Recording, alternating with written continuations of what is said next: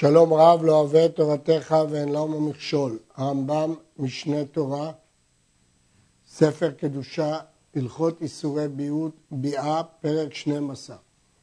ישראל שבעל גויה משאר האומות דרך אישות, או ישראלית שנבעלה לגוי דרך אישות, הרי אלו לוקים מן התורה, שנאמר לא תתחתן בם, בתך לא תיתן לבנו, וביתו לא תיקח לבניך. אחד שבעה עממים ואחד כל האומות באיסור זה. וכן מפורש על ידי עזרא, ואשר לא ניתן בנותינו לעמי הארץ, ואת בנותיהם לא ניקח לבנינו. שיטת הרמב"ם שישראל שבעל גויה דרך אישות לא רק משבעת עממים, אלא מכל האומות עובר עליו מן התורה שלא תתחתן בם ולוקה. שיטה זו היא שיטת רבי שמעון במסכת עבודה זרה. שכשכתוב בתורה כי יסיר, זה לרבות כל המסירים, כל האומות.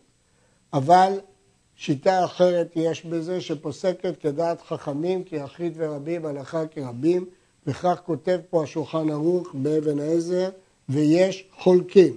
החולקים הם שיטת הטור והרמב"ן, שהאיסור הוא דווקא בשבעה עממין, והאיסור הוא דווקא כשהם התגיירו. שאז שייך חתנות לא תתחתן בם. אבל דעת הרמב"ם כדעת רבי שמעון, שלא יסיר זה לרבות כל המסירים, ואם כן זה לאו דווקא שבעת עממין, אלא כל האומות. אם זה דרך אישות, זה איסור תורה ולוקים. בין אם הישראל בעל גויה, ובין אם הישראלית נבעלה לגוי. נדגיש שאם הרמב"ם פסק כאן כרבי שמעון, לכאורה זה כהשיטה שדורשים טעם מהדקרא, את טעם הפסוק. וצריך להקביל את זה לרמב"ם במקומות אחרים, שדן בשאלה האם אה, דורשים טעם הפסוק. ב. ולא אסרה תורה אלא דרך חתנות, כתוב לא תתחתן בה, דרך אישות. אבל, ולמרות שאין מושג חתנות גמור אצל גוי, אבל יחסית לזנות או למקרה, זה נחשב חתנות.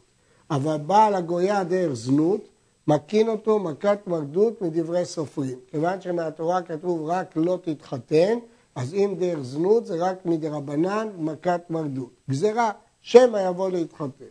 ואם היא חדה לו בזנות, אם קבע אותה כזונה שלו, חייב עליה משום נידה ומשום שפחה ומשום גויה ומשום זונה. גזרו עליה אם זה זנות בקביעות, גזרו עליה את ארבעה הדברים הללו, זה מדרבנן, כל חיובים אלו מדבריהם, נידה, שפחה, גויה וזונה. ואם לא יחדה לו, אלא נקראת מקרה, אינו חייב אלא משום גויה. במה דברים אמורים? בשהיה בועל ישראל, אבל כהן הבעל הגויה לוקה מן התורה משום זונה. אחת זונה גויה ואחת זונה ישראלית, ובבעילה בלבד לוקה, שהרי אינה בת קידושין.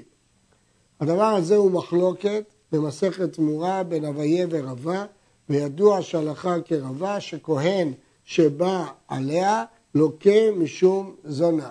הוא לומד את זה מזונה ישראלית, כמו שזה בלאו, אף גויה זונה בלאו, ולכן הוא לוקה בבעילה בלבד, כי הרי לא שייך בם קידושין.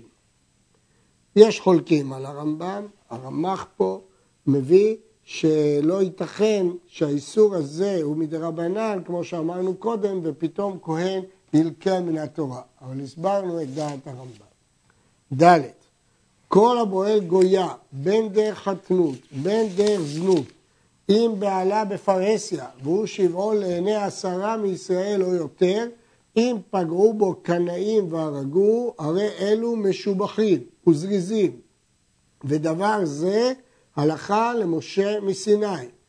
וראיה לדבר זה מעשה פנחס בזמרי. ואין הקנאי רשאי לפגוע בהם אלא בשעת מעשה, כזמרי, שנאמר ואת האישה אל קובתה. אבל אם פרש, אין הורגים אותו. ואם הרגו, נהרג עליו. ואם בא הקנאי ליטול רשות מבית דין להורגו, אין מורים לו, אף על פי שהוא בשעת מעשה. ולא עוד, אלא אם בא הקנאי להרוג את הבועל ונשמט הבועל והרג הקנאי כדי להציל עצמו מידו, אין הבועל נהרג עליו.